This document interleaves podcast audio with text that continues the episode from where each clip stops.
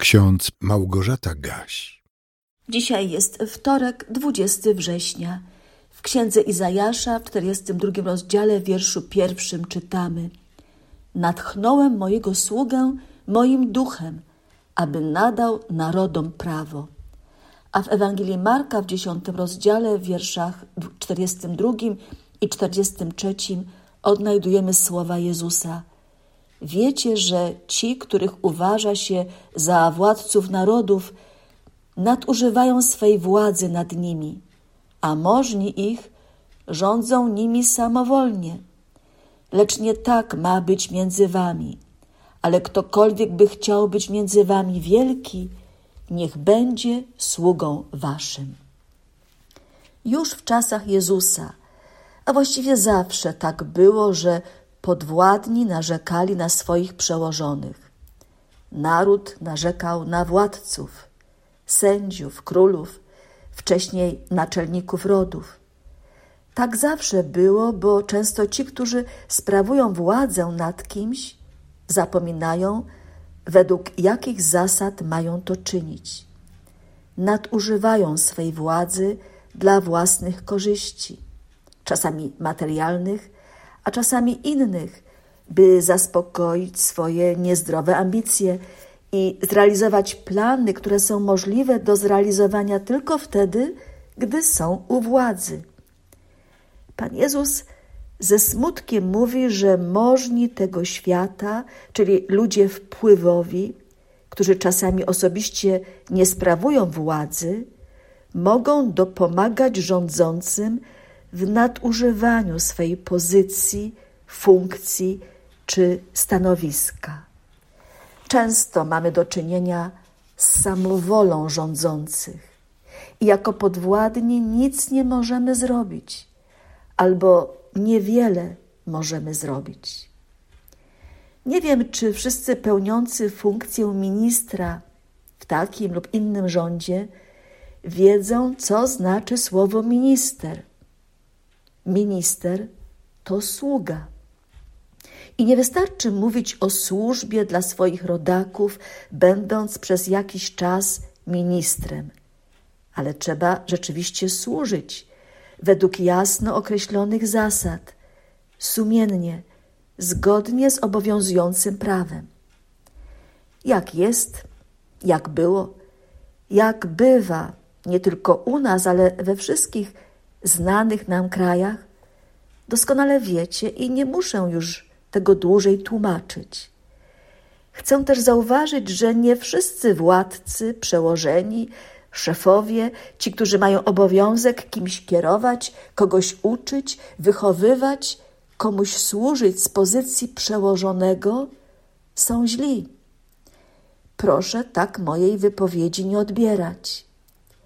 W Biblii też czytamy o dobrych władcach, sędziach czy królach, o przywódcach takich jak na przykład Mojżesz czy kapłan Samuel, albo prorocy, którzy na polecenie Boga próbowali wpływać na sposób myślenia i postępowania narodu. Było jednak wielu takich, którzy zasługiwali na ostrą krytykę, a nawet karę ze strony Boga, jak na przykład król Ahab i jego żona Izabel, albo król Herod i wreszcie Piłat, już nie wspominając o Sanhedrynie, czyli Radzie Najwyższej, na czele której stał arcykapłan, przywódca duchowy narodu izraelskiego. Być może pamiętamy, w jakim kontekście Pan Jezus wypowiedział te słowa, które sobie dziś przypominamy. Nie jestem pewna, czy wszyscy pamiętamy, dlatego przypomnę. Dwaj synowie Zebedeusza, Jakub i Jan, którzy należeli do grona dwunastu apostołów, któregoś razu zwrócili się do Jezusa z prośbą: Spraw nam to, abyśmy siedzieli w chwale Twojej, jeden po prawicy Twojej, a drugi po lewicy. Ta prośba nie spodobała się Jezusowi, a pozostałych apostołów oburzyła. I wtedy mistrz przemówił do nich wszystkich. Wiecie, że ci, którzy, których uważa się za władców narodów, nadużywają swej władzy nad nimi, a możni ich rządzą nimi samowolnie. Lecz nie tak ma być między wami, ale ktokolwiek by chciał być między wami wielki, niech będzie sługą waszym. Relacja między wami ma być inna. Macie sobie nawzajem usługiwać, bo wielkim w Królestwie Niebios będzie nazwany ten, kto potrafi służyć. W czasie ostatniej wieczerzy Pan Jezus umył swoim uczniom nogi i powiedział: Dałem wam przykład, byście i wy czynili, jak ja wam uczyniłem. Chrześcijanie powinni naśladować Jezusa. Powinni pamiętać o nowych zasadach, jakie On ustanowił i pokazał, jak należy je wypełniać na co dzień. W księdze Izajasza w 32 rozdziale, w pierwszej pieśni o słudze Pana jest zapowiedź tego, że gdy Mesjasz, gdy Zbawiciel przyjdzie na świat, nada narodom prawo. Jakie prawo? Odpowiem słowami apostoła Pawła z listu do Rzymian z 13 rozdziału. Wypełnieniem zakonu jest miłość. Miłość do Boga i bliźniego. Bez względu na to, jaką rolę pełnimy w rodzinie, w miejscu pracy, w kościele, w społeczeństwie, jako chrześcijanie mamy służyć innym i darzyć miłością, która jest zarówno darem, jak i owocem Ducha Świętego. Módlmy się.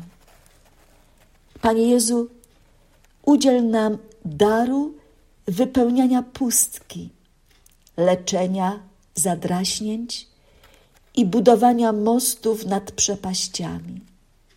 Wypełniaj nasze serca, abyśmy umieli kochać używaj naszych rąk, abyśmy umieli błogosławić.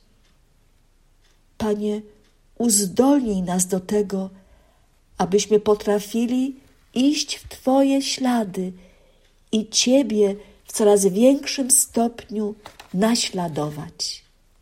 Amen. Niech Wam wszystkim błogosławi Wszechmogący, miłosierny i łaskawy Bóg Ojciec, Syn i Duch Święty. Amen.